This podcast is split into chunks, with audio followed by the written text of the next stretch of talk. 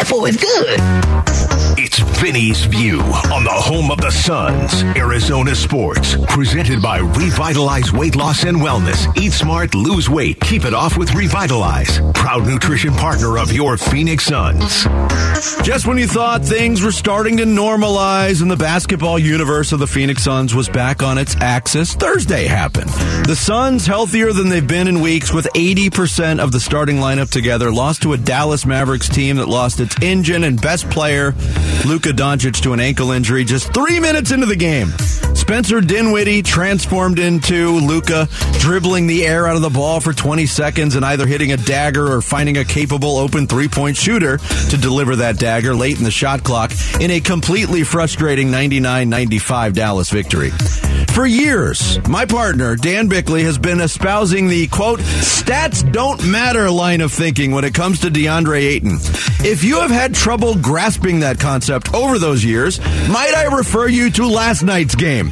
Ayton scored 19 points and grabbed 20 rebounds. And just about all of it was frosting. No cake. Yes, Ayton returned from a three game absence due to illness. He got 20 shots on the night, but made only six.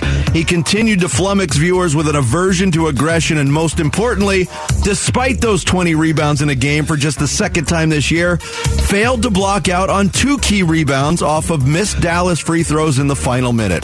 The second of which gave Dwight Powell two free throws with 10 seconds left.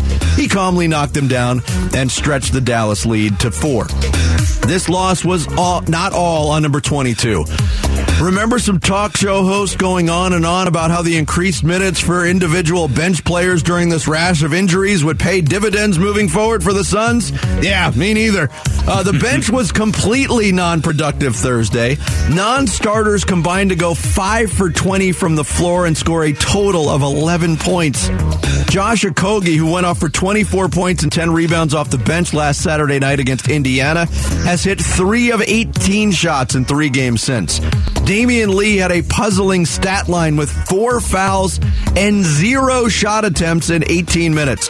Both Saben Lee and Duane Washington Jr. failed to give the Suns anything in spot minutes after Chris Paul went to the bench.